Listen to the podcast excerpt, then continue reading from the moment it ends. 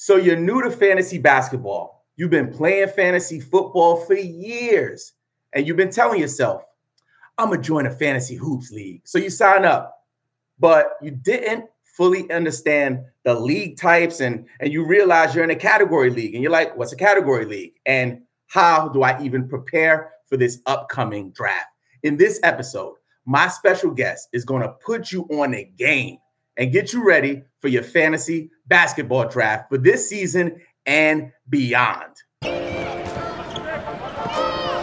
welcome to the Bleav in fantasy basketball podcast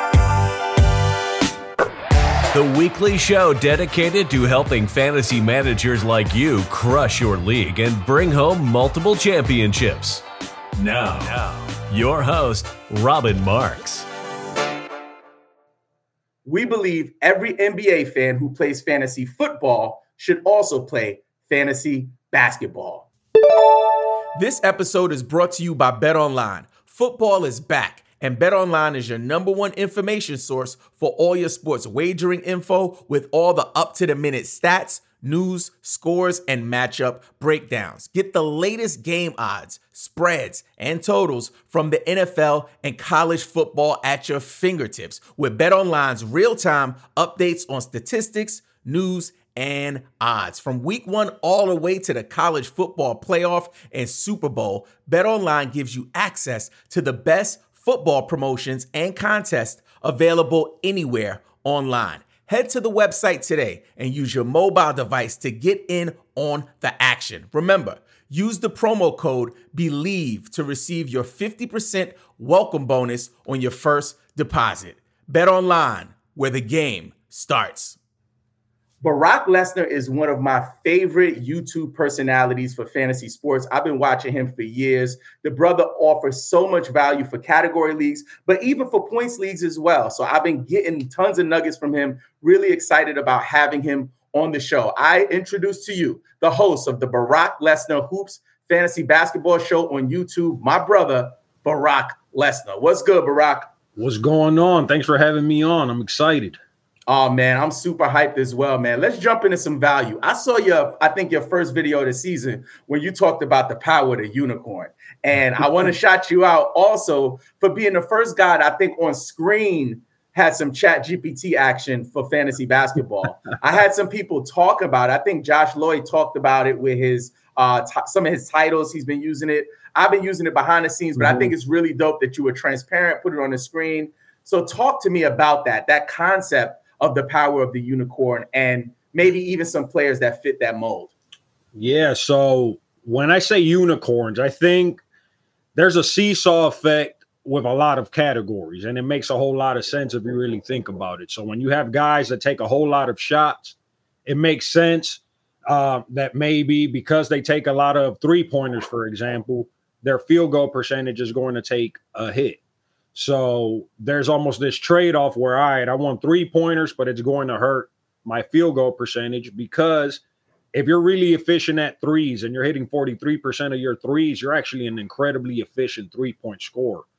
But when you find those players who can get you 50% from the field and they're also getting you three threes, I call that a unicorn because they're an anomaly. They kind of go against the traditional thinking.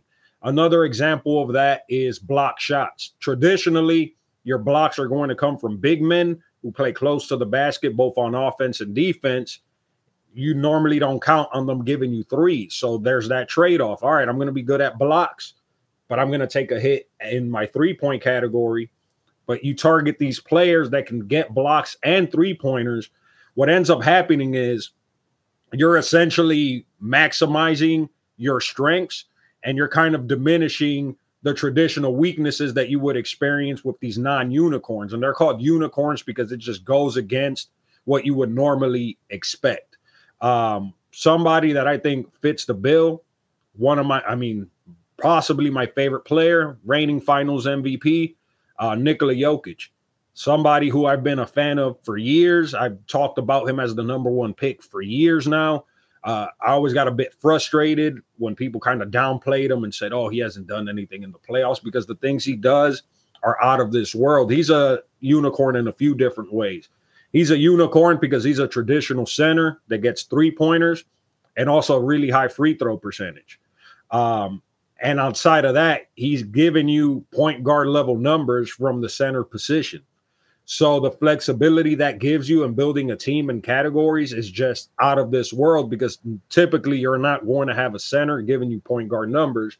So because I picked the center with point guard numbers, now maybe I can pick a point guard and ignore the fact that they don't have a ton of assists because I'm getting that from the center position, which traditionally I wouldn't get. So I hope I'm being clear in what I mean by a unicorn. Uh, Jaren Jackson Jr. is another great example of a unicorn. Brook Lopez, these big men who get you a ton of blocks, uh, get you a ton of uh, three pointers, and also help your free throw percentage. Very dope. No, that makes total sense, and it's very clear.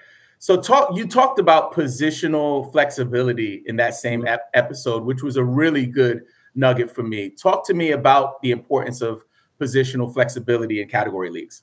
So this is something I had to learn with experience. So if you ignore it too much and you're just going off of I really like this player or this player fell to me, so I need to pick him now, you end up with positional weaknesses. What I mean with that is, um, let's say I draft seven shooting guard eligible players, but now I only have two centers on my rotation. No matter how good my shooting guards are, what will likely happen is on those nights where every team seems to be playing, I'm going to have some players on the bench because maybe I have three center slots and too many shooting guards. So I end up with dead weight.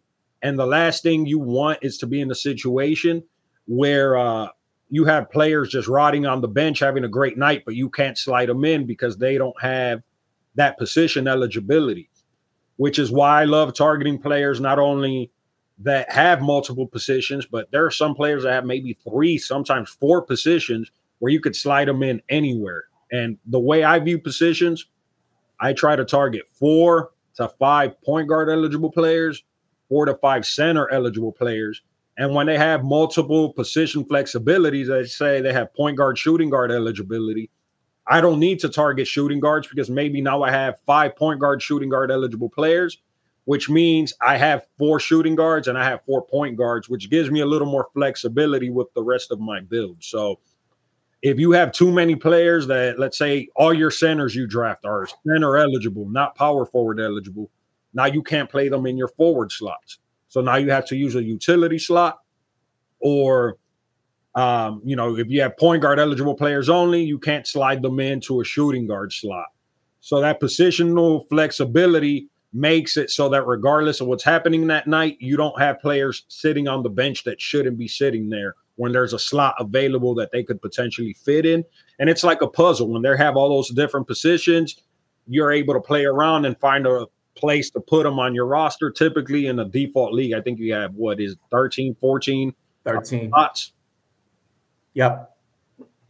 No, that's good, Brock. One one question I had off of that. So mm-hmm. what's your take on like uh li- like limits on uh how many centers you can have? because I know that's a, a hot topic sometimes. Mm. I, I, tell people like, you know, remove that. Like if you want to have a bunch of centers, that's up to you. What do you mm. what's your position on that? I think it's a handicap. Uh, and I found that happens sometimes. Uh, people put these barriers in place. So something else I've seen is uh, where they make it so you can't just go and pick somebody up right away because there's a time zone difference. So they make that more difficult. I think if you're willing to put in the energy and time and the strategy and you draft six centers because it's going to help you, I don't like there just being this one position that has this limit on it when the other ones don't. And it's really just to give other people a benefit just because centers are rare. And I said it in my first video centers are typically seven footers.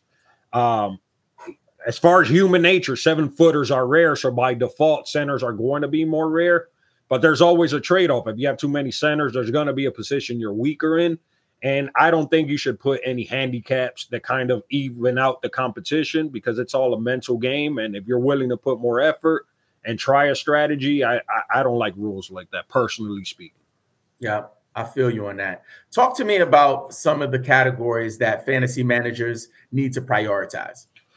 Man, I like to be counter intuitive. I feel like in my experience over the years, people really value scores, they value rebounds, they value assists. So they will spend all their early picks targeting this, but then they'll grab guys that kill their field goal percentage. They'll grab guys that kill their free throw percentage. They'll grab guys that kill their turnovers. So I figured out at some point if I target assist to turnover ratio players, so guys that get a lot of assists relative to the low turnovers they have, and I target field goal percentage, I target free throw percentage. If I'm going to be weak in one, I don't want to be weak in both. I don't want to be weak in field goal and free throw percentage. I'm going to choose one or the other. Uh, instead of going for assist guys, I'll go for assist to turnover ratio guys. So maybe I end up middle of the pack in assist, but I'm one of the strongest teams in turnovers. And again, it's that seesaw effect. I'm going to make it so, all right, you're going to beat me with all your assist guys, or you're going to beat me with all your scores. But guess what? You're not going to beat me in field goal percentage. You're not going to beat me in turnovers. And I'm going to be competitive in steals and blocks because I prioritize those positions. And now you have players, for example, that don't have the ball a lot in their hands. And that's most players in the NBA aren't going to have the ball in their hands. So low turnovers are kind of baked into those sort of players. So if I'm grabbing guys that are specialists that can get me threes, they can get me steals and blocks, and out of virtual not taking a lot of shots, they're also efficient and don't turn over the ball a lot. It opens up the game for me because now these guys are bringing value to me because I'm not looking at them and saying you only score eight points per game, you can't be on my roster. Versus a guy that's focused on scoring heavily or on rebounds or assists, that's very heavily based on that usage. So what that means to me is everyone is targeting those heavy usage players. So then you're you close out a lot of the league. So my strategy not only opens up the league, but by targeting those categories, I can look on the waiver wire and immediately know who fits my mold and who doesn't. So Dillon Brooks, not a guy you're going to see me draft often, takes a ton of shots, inefficient, turns the ball over, not a lot of assists. So uh, it makes it really easy to me not only to know who to pick up, but who to not. Mm, that's good. So you talked about um, assist to turnover ratio mm-hmm. and just stats in general. What kind of tools, websites, where would you point people if they're new to fantasy and they're like, I don't get enough information from Yahoo or ESPN? What mm-hmm. what tools would you recommend? I've always liked, uh, and I'm gonna give them a shout out. I'm not connected with them in any way, but hashtag basketball. I feel they have a lot of great free tools that have been helpful to me. I've also paid a couple of bucks because they give you some other cool tools uh, that I find valuable. But honestly, I like the Yahoo user interface, and Yahoo Fantasy gives me a ton of information. The research tools are incredibly helpful even when I do my videos on waiver wire pickups, I based on on waiver wire trends because where there's smoke, there's fire. And you have these really talented, skilled people who are making moves. And if you see a player all of a sudden is getting picked up by 500 individuals, now you know, hey, there's something for me to look further into. Um, and it depends what you want to look up. You could Google it simply assist to turnover ratio NBA for last season and look up a reputable site it's knowing uh, what the stats means means more than where you get them because you could get the information from NBA.com if you want to. It's just knowing how that statistic or how those categories fit with your team, how they interplay with each other, and how you can kind of abuse the system and target players that help you more in fantasy that aren't household names because that's where you're going to win. Because when you're t- playing against guys who aren't going to do the homework you're doing, a lot of times they'll put a lot of value on, oh, well, who's talking about? Who am I seeing highlights of? Who are the famous NBA players? Who are the household names? Versus you, you're like, I'm targeting the players that are going to fit what I'm specifically building. So Barack, we promised the people some some jewels, something they could use in their category drafts. It's draft season. People are mm-hmm. excited mm-hmm. right now. Every weekend is going down. Like I got drafts lined up Talk to me about some of those early round players that you're targeting specifically for category leagues in the 2023 24 season. Early round players, I mentioned one of them earlier. Uh, I really like Jaren Jackson Jr. I believe he's going around that 20 if range. Um, huge fan of his ability to get steals, blocks, a lot of three pointers. He tends to be efficient, and he's still a young player on the upswing, still figuring out how good he can be. So he's somebody that immediately comes to mind that I can see being a first round producer. The only thing with him, he can be a little bit injury prone. So there's some concern there, which is likely why he's not higher in the rotation. Uh, but he's somebody that I definitely have in mind. Uh, somebody, uh, let's see, some other early round players. Um, um, God, I should have been more prepared for this. uh, I just did a video too, and now I'm blanking. But uh, what do you think about um, the if you had the first pick? People should just take the Joker. Don't overthink it, right? Yeah, uh, I'm a Jokic disciple. So until somebody shows me otherwise, he's been my go-to for years. I had him in a dynasty league. Um, for like three or four years now. And anybody that wanted him, I'd send the most ridiculous trade offers, and they'd tell me like, "No, you're asking for too much." And I'm like, "Ah, you'll see." And he always, I won the championship last year in that very specific league uh, because he makes it so easy to build around. He's always healthy. The only issue he has is he's a victim of his own success. Mm-hmm. Last year, he ended up hurting me a little bit because the Nuggets were so good that he rested during one of my championship weeks and that ended up costing me. So the only downside is he's too good. Mm. Um, so Nikola Jokic for sure is the number one uh, pick for me. Um, I got another guys, one. I got huh? another one for you, real quick. I got another okay, question real quick. So I get a lot of uh, questions about SGA versus Tyrese Halliburton. So if you had to pick one for category leagues, which one would you uh, be looking for? Tyrese Halliburton. In my last video I made, I actually called. I'm like, he's like the Nikola Jokic of point guards because he, see, his rookie year, and I normally don't recommend rookies, but this guy was going at the end of draft, so I'm like, draft this guy because I did research into him, and I read something very interesting. In college, I think he had the highest win shares for the lowest usage of any player in like uh, NCAA history. I don't know if that's changed since then, but at that time that immediately caught my eye because it said he doesn't need the ball in his hands to help his team win. And I'm like, that bodes really well for his future. And he had a strong rookie year.